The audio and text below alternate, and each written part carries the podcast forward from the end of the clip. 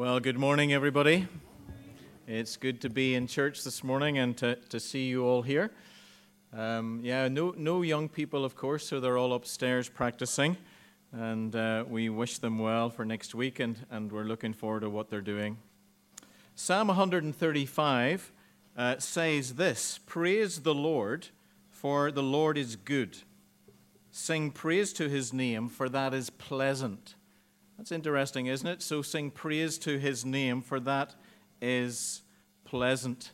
And uh, I'm hoping that as we worship together, that we will enjoy singing his praise and that we will indeed find that that is a pleasant experience. So let's uh, do that as we come at the beginning of our service. And as you know, it's the first Sunday of Advent.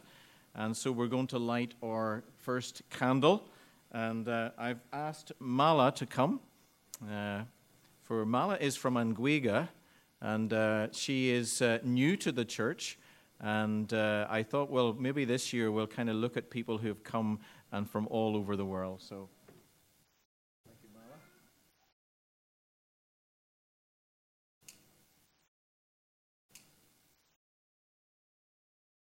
Perfect. Well done. Thank you very much. Okay.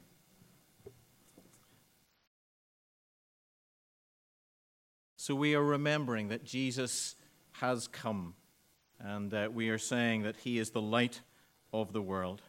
And so let's stand and sing our first hymn, which is Tell Out My Soul, which is based on Mary's song, as she was really excited by uh, his coming and uh, by carrying him in her womb. And uh, this is based on the Magnificat. So let's stand to sing Tell Out My Soul based on Romans 8 uh, 28 uh, from uh, the lad who sends me uh, these prayers through the week. So let's pray together, and then I'll continue in prayer. Our Father who art in heaven, hallowed be thy name. Thy kingdom come, thy will be done on earth as it is in heaven. Give us this day our daily bread and forgive us our trespasses, as we forgive those who trespass against us. And lead us not into temptation, but deliver us from evil. For thine is the kingdom, the power, and the glory, forever and ever. Amen. And we know that in all things God works for the good of those who love him, who have been called according to his purpose. Heavenly Father, perhaps right after John 3:16, this is the first verse that we're taught to cherish and claim. But in reality, we don't claim this scripture, it claims us. It fuels our worship, sabotages our fears, and supersizes our peace. We cannot overknow or overtrust this good news you are at work tenaciously, wisely, and joyfully. You are presently working in all of our stuff for your glory and our good. Nothing in our past has marked us as a plan B, C, or Z people. We may have blown it, but you redeem it. Our failures are the garden for your mercy Thank you, Lord God. Nothing in our present limits the promise of your care or the pledge of your presence. Your hand and heart are writing stories we may not see yet. Nothing in our future will separate us from the wonders of your love or hinder or alter the com- completion of your plan. Thank you, Father. You are God at work in all things for our good, not immediately for our enjoyment or liking. Thank you for not saying yes to all our prayers. For sometimes we ask for things that will simply make life easier and minimize our pain, not for things that will make us more like Jesus, bringing true and lasting freedom. Our demanding hearts often want you to be more like a same day Amazon delivery rather than Abba, Father. Thank you for not giving into our pouting and tantrums and attitude of entitlement. Our impatient hearts would settle for fool's gold rather than the riches of your grace. Thank you for your wisdom and big picture fathering. By the truth of the gospel, help us love you today with everything we have and are. By the power of your Spirit, enable us to surrender to your purpose rather than stressing over plans and things we cannot control. For the glory of your name, free us to live as your beloved children, excited about our future and at peace with your timetable. So we pray in Jesus' tender and triumphant name. Amen. Well, folks, if you have your Bibles, we're going to continue looking at uh, James chapter 5. And uh, I've asked Sophie to come and read. Uh, Sophie is new to the church as well, and she comes from the beautiful city of Edinburgh. And uh, that's all I'll tell you about her, but you can ask more about her later. So, Sophie, yes, please. Sophie's going to read 1 to 12, uh, though we'll be looking at 7 to 12 later on.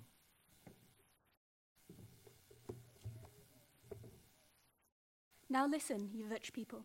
Weep and wail because of the misery that is coming upon you. Your wealth is rotted, and moths have eaten your clothes. Your gold and silver are corroded. Their corrosion will testify against you and, ho- and eat your flesh like fire. You have hoarded wealth in the last days. Look, the wages you failed to pay the workmen who mowed your fields are crying out against you. The cries of the harvesters have reached the ears of the Lord Almighty. You have lived on earth in luxury and self indulgence. You have fattened yourselves in the day of slaughter. You have condemned and murdered innocent men who were not opposing you. Be patient then, brothers, until the Lord's coming. See how the farmer waits for the land to yield its valuable crop, and how patient he is for the autumn and spring rains. You too, be patient and stand firm, because the Lord's coming is near. Don't grumble against each other, it brothers, or you will be judged. The judge is standing at the door. Brothers, as an example of patience in the face of suffering, take the prophets who spoke in the name of the Lord. As you know, we consider blessed those who have persevered. You have heard of Job's perseverance and have seen what the Lord finally brought about. The Lord is full of compassion and mercy. Above all, my brothers, do not swear, not by heaven or by earth or by anything else. Let your yes be yes, and your no, no, or you will be condemned.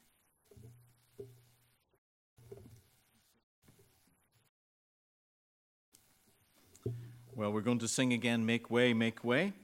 Again, we're thinking about Jesus, and uh, this is a song, I suppose, that John the Baptist uh, was kind of encouraging us to make way through repentance. Um, and the Holy Spirit, of course, uh, says the same thing that we might open our hearts and let Jesus come in. So let's stand to sing, Make Way, Make Way. Well, folks, if you have your order service there, we'll quickly look at these announcements. Um, you'll see that next Sunday uh, we have our Sunday special and K2 Christmas family service. Um, and uh, it does feel very different not having the children in, I have to say. And uh, I think we do miss them.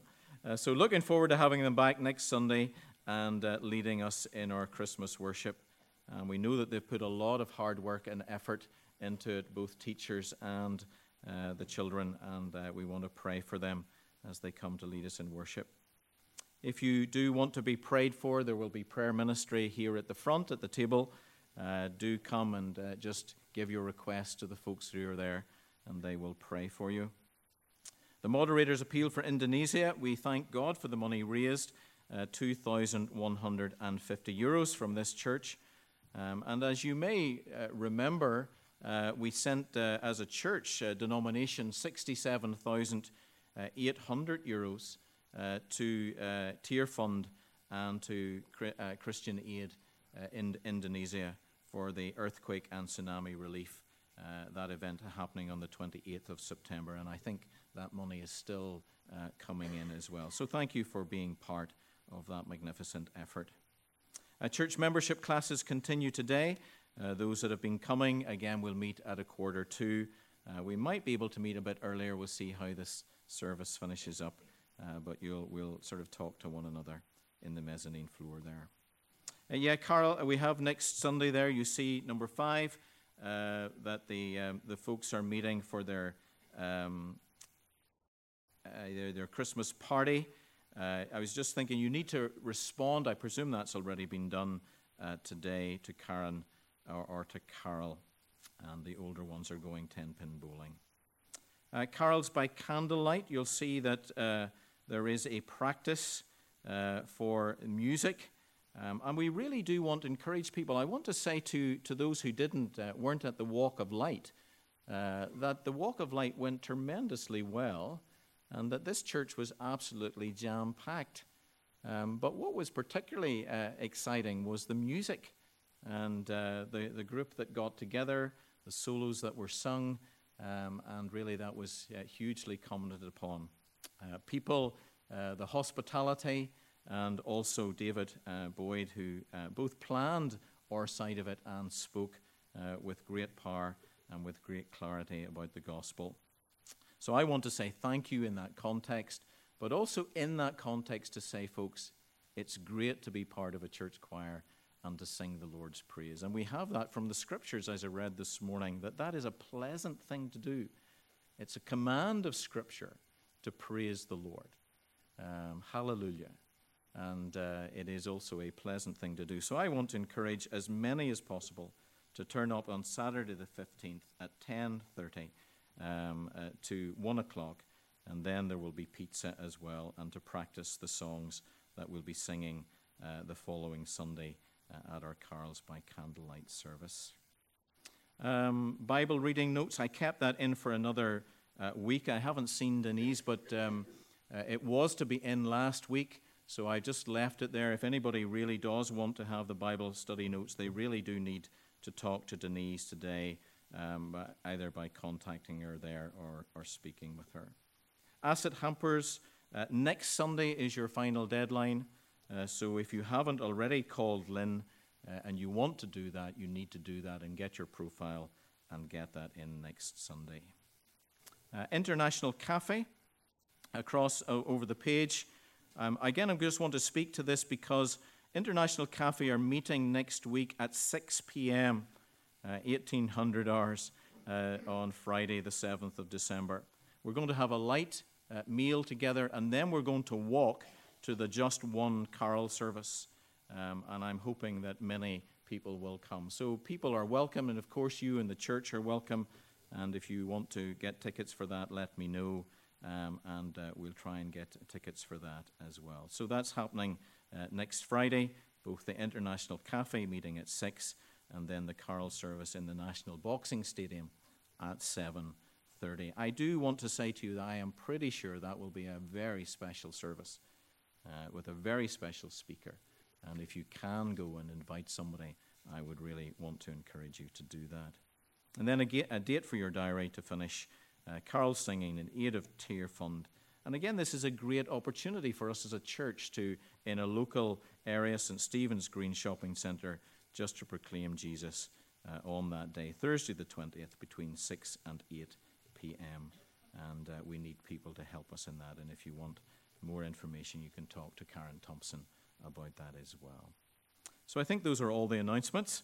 And as we prepare to hear God's word, we're going to just sing one of these songs. So we're going to sing, stand and sing, Speak, O Lord, as we come to you.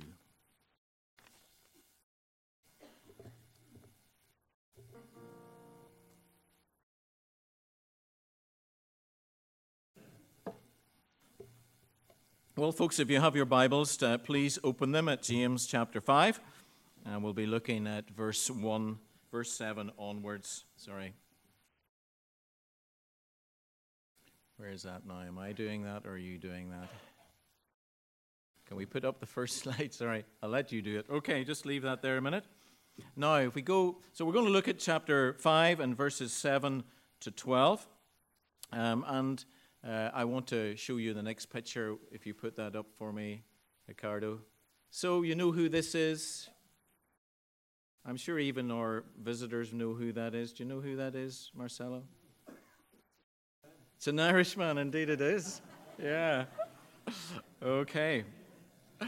Okay, well, we know that, that most people know that that is Joe Schmidt, I, um, and he is the uh, coach of the Irish rugby team. He has actually, as you know, successfully managed, mold, and coached a very formidable team. They are World Team of the Year. He is World Coach of the Year, and one of their players, Johnny Sexton, is World Player of the year. And they have successfully faced a series of autumn tests. And they've passed those tests brilliantly, winning every game and defeating the world number one team, New Zealand, for the first time in Ireland. And everybody in Ireland is proud of them.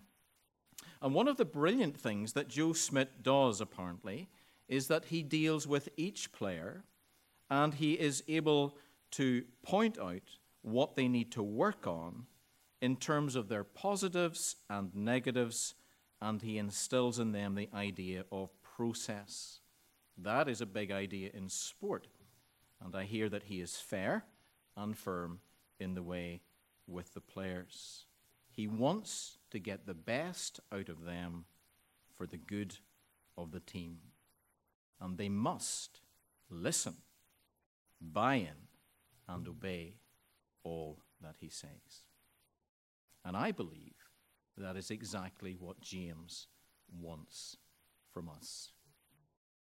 In a similar way, you see, the pressure on these believers in James's day is intense. They face a huge test. They are being treated unjustly. They are suffering unjustly because of the reality of the society that they live in. These rich people are giving them a hard time and not looking after them properly. You have to remember, of course, that they've been forced from their homes and they have been scattered, as we saw in chapter 1 and verse 1. They, they have stood up for Jesus and they have been scattered and had to leave all that they held dear in their home place. And now he wants to teach them, as it were, how they are to survive in that difficult situation. That's why it says then, verse 7, by the way, be patient then, or be patient therefore, brothers and sisters. James is a good spiritual coach. He recognizes the pressure they are under in the world, and he is giving them instruction that if they are to be successful, they need to heed and to follow. And they are a team following the Lord Jesus, helping each other, working together to overcome the challenges of the opposition, to be standing firm through the judgment, and to be welcomed into the presence of their Lord. You can understand James's passion, his strong instruction, and his absolute commitment to them as a church. That's why he calls them his brothers and sisters. Indeed, he has been coaching throughout the letter. He's been telling them how they need to live. In chapter 1, he spoke to them about prayer and the need to seek God's wisdom in trials and temptations. In chapter 2, he spoke to them of the need to serve in a caring capacity of ministry. In chapter 3, he spoke to them of the need to control their speech and not be critical of others. In chapter 4, he warned them of friendship with the world, of selfishness, of the need to take their sin seriously, and of the danger of living their lives without reference to God. And now in chapter 5, he's going to speak to them and to us about patience. And so the big idea, I think, of these verses is that faith meets life's tests and through patience grows into full maturity of settled character. So when the pressure comes, both from within and without, how are we to react? We are to be patient and we are to persevere. Now, the second idea that we need to get in our minds before we look at the actual text itself is the idea of the second coming. That's partly why I wanted to do that today, because it's the beginning of Advent. That's what Advent means. It celebrates the coming of Jesus, his first coming when he came as a baby uh, through Mary, and then his second coming when he will come as judge. If you have your Bibles there, just look at it. Just you see that there in verse 7. Be patient then, brothers and sisters, until the Lord's coming. 8. Be patient and stand firm because the Lord's coming is near. Verse 9. Do not grumble with each other, or you will be judged. The judge is standing at the door. And then in verse 11, and it's not as easy to see in verse 11, but the second half of that verse says, You have heard of Job's perseverance and have seen what the Lord finally brought about. The word finally is telos, and that is the end when Jesus comes again. Now, it's interesting here, isn't it, that James doesn't actually say anything about the second coming. He just puts it out there, and they're meant to know what that means. So I've made a list of things. I, I think it's just good for us to take a moment to think about it. Uh, what were the things that they were told by Jesus and by James and others? Well, firstly, that the second coming would be preceded by signs signs in the world of chaos and of wars, of famines and of earthquakes, and of, I suppose, a whole ratcheting up of sort of phenomenal signs. That when Jesus comes, it would be visible and unmistakable. Nobody will doubt when Jesus comes back again, because the whole world will know it. The Bible tells us that we're in the last days, and so it's imminent, but we don't know when he will come again. We're told, of course, that when the second coming comes, that, that there will be no opportunity for people to repent, that their time will have come. And we're also told that it will mark the end of suffering for, and struggle with sin for the believers. We're told that there's a separation of believers and unbelievers, one to heaven and the other to hell, in a final act of judgment. And we're told that we will see God face to face, that we will be part of a new heaven and a new earth, that we will be given this fantastic, glorious new body, and that we will have absolute eternal security. It will be the most wonderful experience for every true believer. And we will see that what the Lord finally brought. And I love that if you do look at that, let's just see how this works. You have seen what the Lord finally brought about. The Lord is full of compassion and mercy. We have not yet seen how full of compassion and mercy the Lord is. And we will see it at the second coming. The Lord has the final say. He is the Omega. He stands when all else is burned up. And that's the context for the believer's suffering. It's the context for the church's struggle because there is a very definite end point. That's our hope. And that's why we're to do what James says be patient and persevere. So that's the context. And let's see what we've got, I think. So, firstly, patience bears fruit. You'll see that in verses 7 to 9.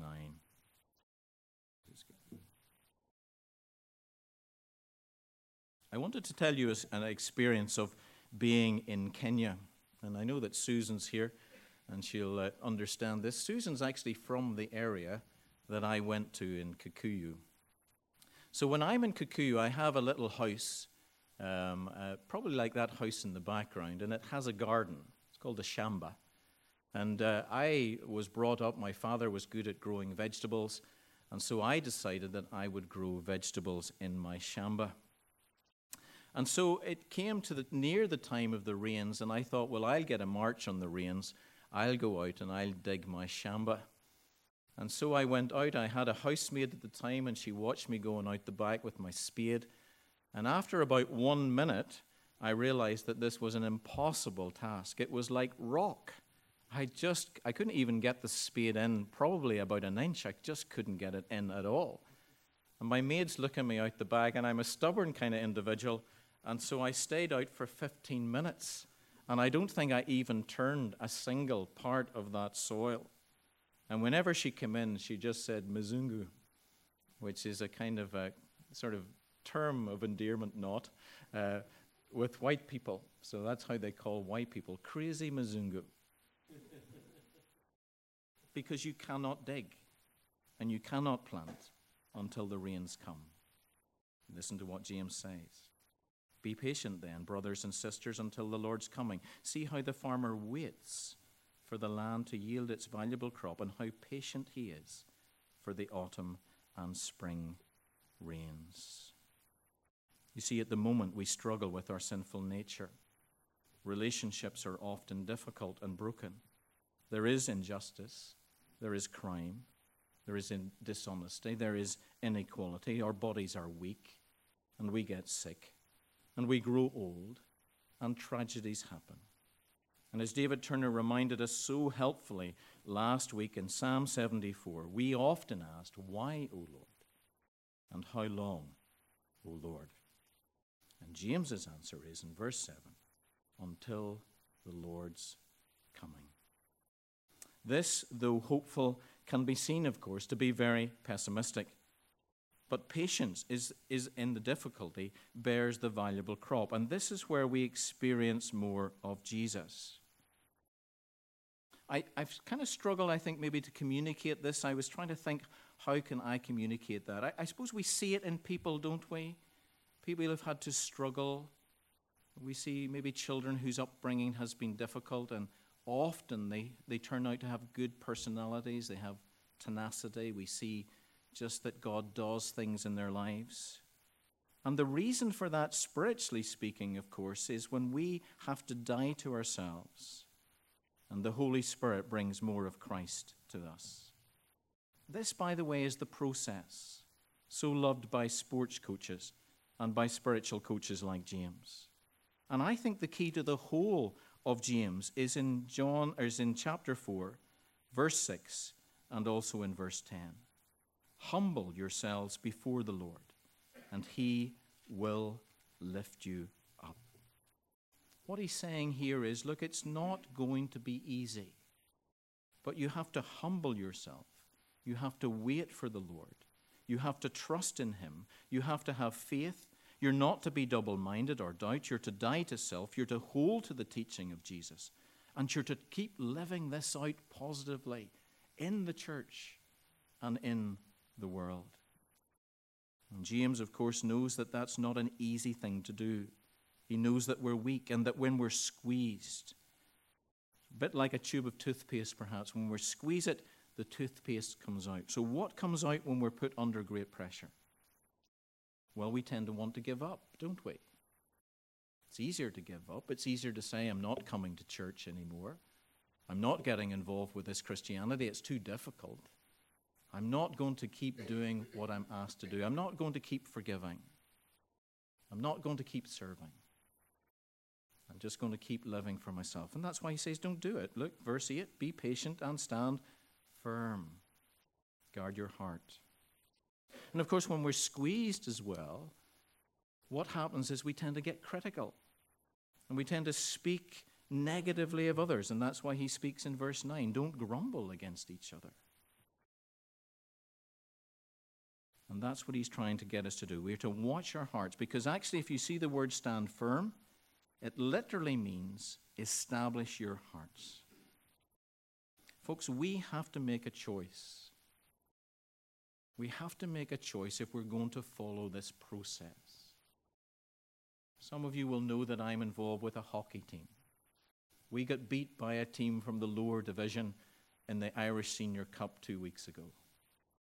And the guy who was coaching said, We're not following the process. You've got to buy in to the process. You've got to hold to the patterns that we've established. You've got to keep at what you're doing, even when it's tough.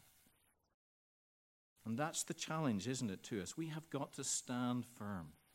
We have to term, determine in our hearts that we want to do what God wants to do, that we will be spiritually alert, that we will struggle with sin, that we will resist the devil, that we will search the scriptures, that we will determine to follow their teaching, that we will be careful with our hearts, that we will not love idol, money, or self.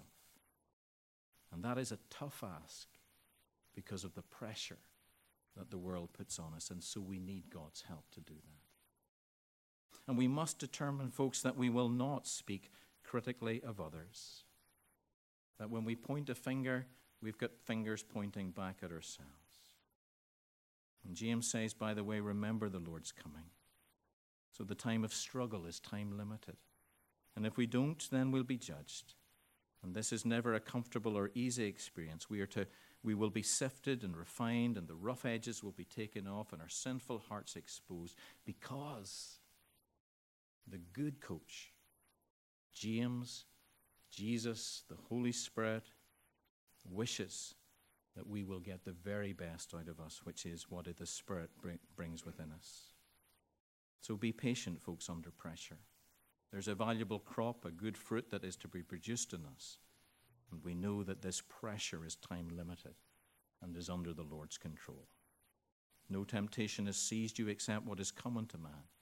And God is faithful. He will not let you be tempted beyond what you can bear. But when you are tempted, He will also provide a way out so that you can stand up under it. 1 Corinthians 10 and 13. And secondly, uh, sorry, we are to stand firm. Oh, well, go ahead. No, that's another one. Stand firm. No grumbling. Next one. Okay. Perseverance brings blessing. I actually really enjoyed this, folks, and if you look at this, you'll see in verse 10, it follows the same pattern. Uh, as an example of patience in the face of suffering, take the prophets. So we've had the farmer uh, in his uh, field, and now we have the prophets. So James is saying the prophets uh, experienced hardship, and so will we. He says they persevered, and so we are to persevere. And he says they were considered blessed, and so we are to be con- will be considered blessed as well. So I had a bit of um, I don't know, I, I, mean, how much we actually know of the prophets. I was surprised at how little I actually know of the prophets. Um, and that's not to say I haven't read them or in that way, but I've never preached Jeremiah, I've never preached Ezekiel, haven't preached Hosea, and I haven't preached Job. And that's four out of the five that I have here. So we'll have to think about that in time. So, Jeremiah. Do you know what happened to Jeremiah? He came from a town called Anathoth. And the people in Anathoth hated him. And they said, Jeremiah, stop saying what you're saying, or else we'll kill you. But he persevered. Do you know what happened to Ezekiel? His wife died suddenly. And the Lord said to him, You are not to grieve publicly. Why are you not to grieve publicly? Because the people that you speak to do not take their sin seriously, and they do not mourn. And you are to be a visual aid to them. Yes, you can grieve privately, but you're not to do it publicly. And that was tough. Daniel, as we know because, well, we have preached Daniel, he suffered war and defeat, and he was exiled away from his family as a young teenager. That was tough. Hosea, many of you will know about Hosea. He was told to marry an unfaithful woman and take her as his wife. And so she did what was, she went away again. She went with another man. And he was told to forgive her and to have her back and to do it again and to do it again. Because that was a picture of what the people of Israel, who had been married spiritually, as it were, to the Lord, had done in their unfaithfulness. And Job. And you, you'll see that Job, of course, is mentioned here in verse 11, as you have heard of Job's perseverance. That was something that my mother always said to me, by the way. She always said, the patience of Job. That was, you know, I, I need the patience of Job, she used to say. So I checked the authorized version, and it does say the patience of Job. But Job is singled out, isn't he? Because Job lost absolutely everything. And he lost absolutely everything not because he had done anything wrong, but because he was a godly man. And because Satan wanted to test him, and God allowed that to happen. And so he lost his family, and he lost his house, and he lost his money, and he lost his blessing. And yes, Job might be a strange character because he fought with God often and he, he wrestled with him, didn't he? But in the end of the day, God changed everything for him. We read in that beautiful chapter, chapter 42, which I reread this week, that Job became a mediator for his friends. The Lord made him prosperous again, it says, materially. And in summary, the scripture says the Lord blessed the latter part of his life more than the first. And I think we've got to see this. This is what the pattern is. So we might suffer now, but in heaven we will not. We're not living for now, we're living for when Jesus comes back again. That's the ultimate reality for the Christian. And you know the greatest blessing that Job found, and I think that's what I've been trying to say, wasn't that he got all his money back. It wasn't that he remarried and had another family. It was that he was able to say, I've seen the Lord. Verse 40, 42, or chapter 42, verse 5 My ears have heard of you, but now my eyes have seen you. Not literally, but in his heart. He came across a God who was much bigger than he ever imagined. He came across a God who was better than he ever imagined. He came across a God who was so much in control that all he could do was humble himself under him. And when Jesus prayed his great prayer in John 17, he said, Now this is eternal life, that, you, that they may know you, the only true God, and Jesus Christ, whom you have sent.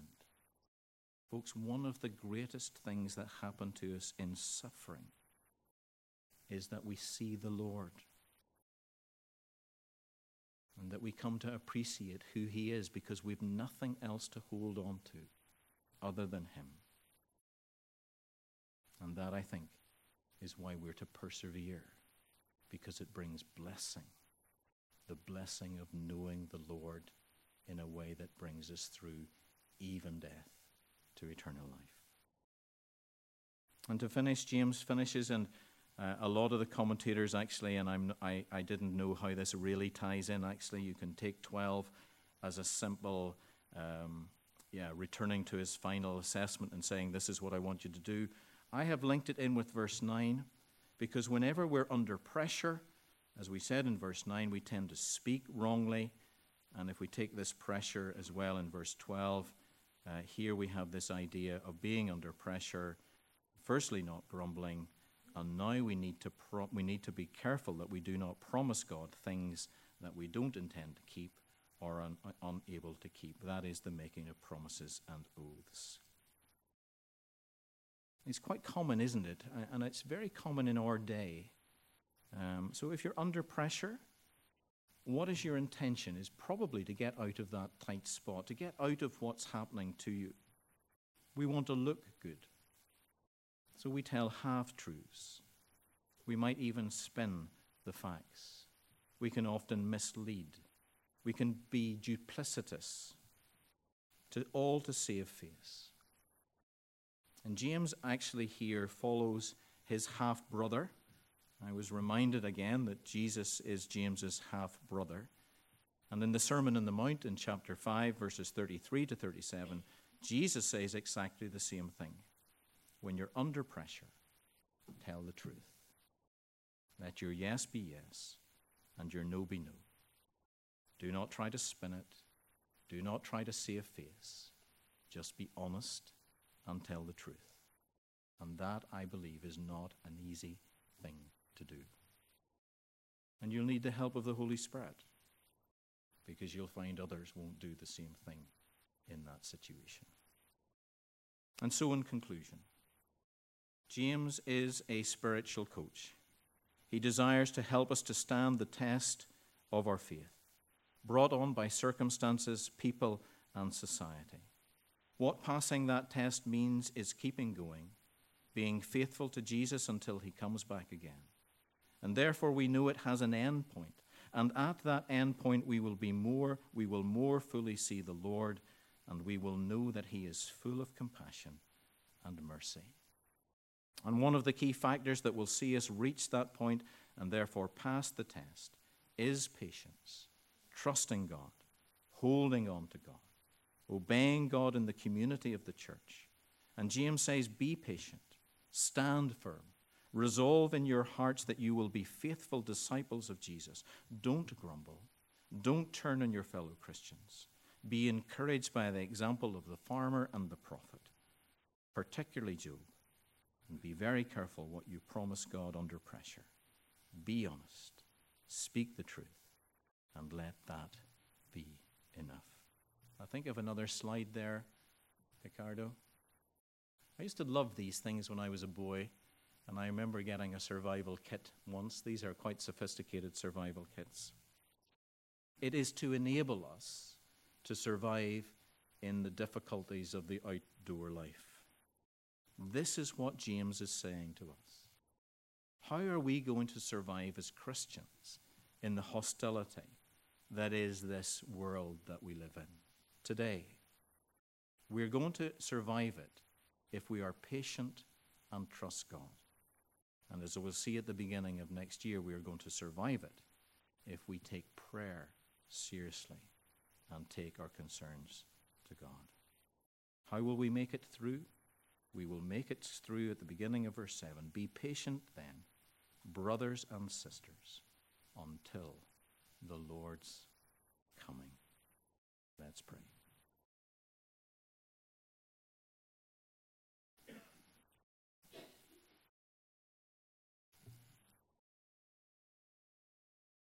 Father, you have not signed us up for an easy life. You have not signed us up for comfort and material well being. You have signed us up for a relationship that counts and a relationship that brings fruit and blessing. And Father, I pray that you will renew in our hearts this morning a deep desire to be disciples of Jesus Christ and to live for him in this world.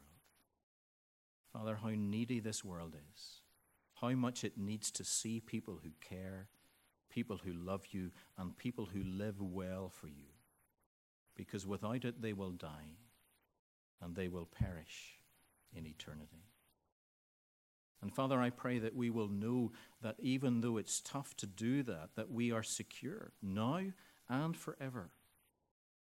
And that, Father, that we belong to Jesus, that we belong to the kingdom and that, Father, that Jesus reigns now at the right hand of the Father. And so, Father, I pray that you will help us to listen carefully to your word, that we will be patient, and that we will stand firm, that we will not grumble, and that, Father, that you will put within us a spirit of perseverance for your honor and for your glory. And we pray in Jesus' name. Amen. Folks, let's worship God as we give our offering to Him now. And uh, we can sing uh, our song, The Lord's My Shepherd, uh, as that's finished up. Thank you.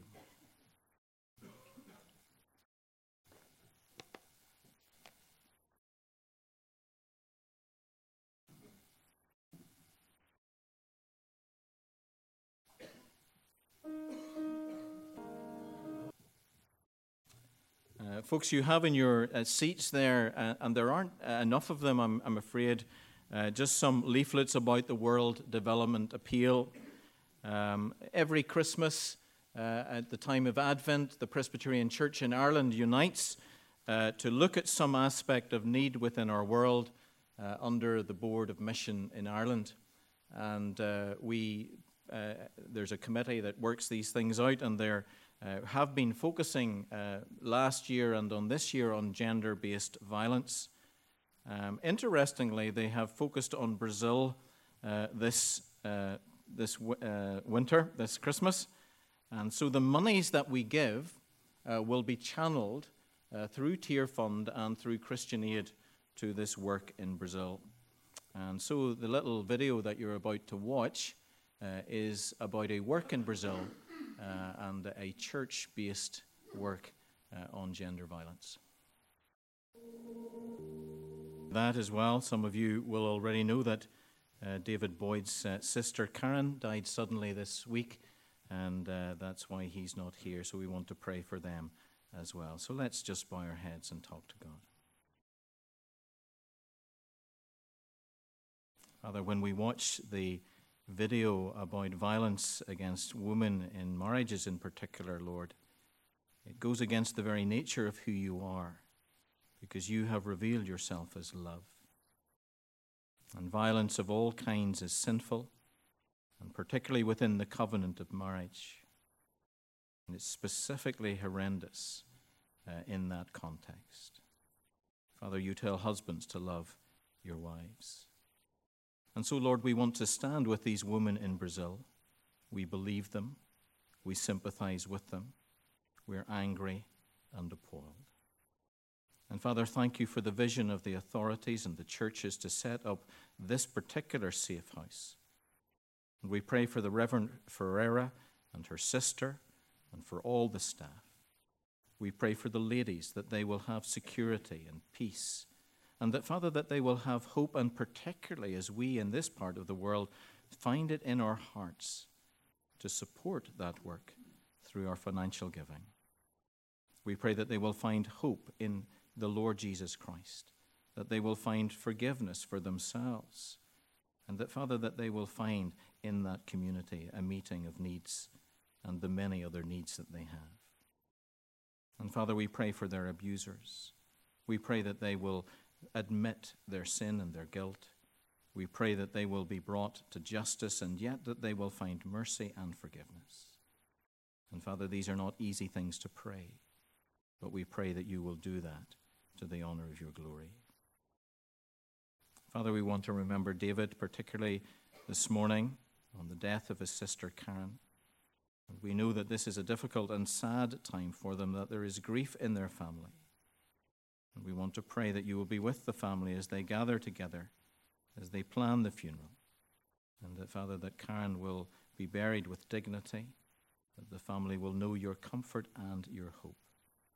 And we particularly pray that you will be with them as they travel from different parts of the world and that they will know safety. And Father, we realize that though this is the beginning of Advent, for many it is a time of sadness as they remember loved ones. And we want to acknowledge those who grieve. And we want to remember, uh, Lord, all those who have lost loved ones at this time of the year.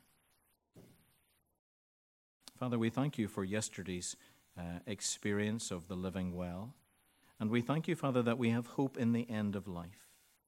We thank you that our reference to you gives us hope that you are sovereign over death, that you give us victory over death, that there is hope beyond the grave.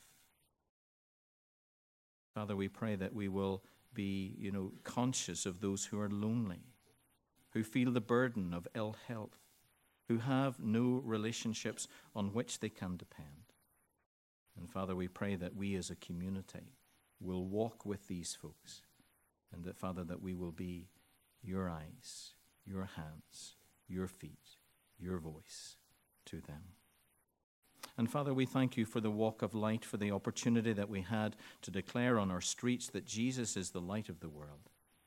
We want to thank you that as a community we were able to welcome people and to serve them, that we were able to teach them the scriptures, that we were able to sing to them of the joy of the Lord.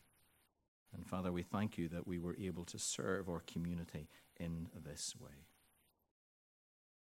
And so, Father, we realize that it's tough out there and that many people do suffer, and that, Father, that there is much grief.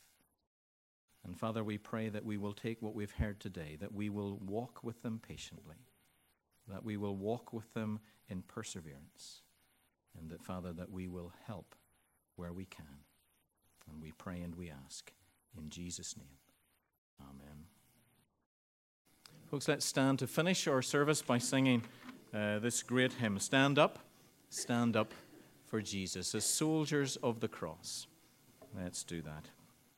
And now may the grace of our Lord Jesus Christ and the love of God and the fellowship of the Holy Spirit be with us all evermore. Amen. Amen. and there's some very special treats and everything downstairs. So I want to encourage you to have tea and coffee and to see how the Brazilians um, celebrate a first birthday party.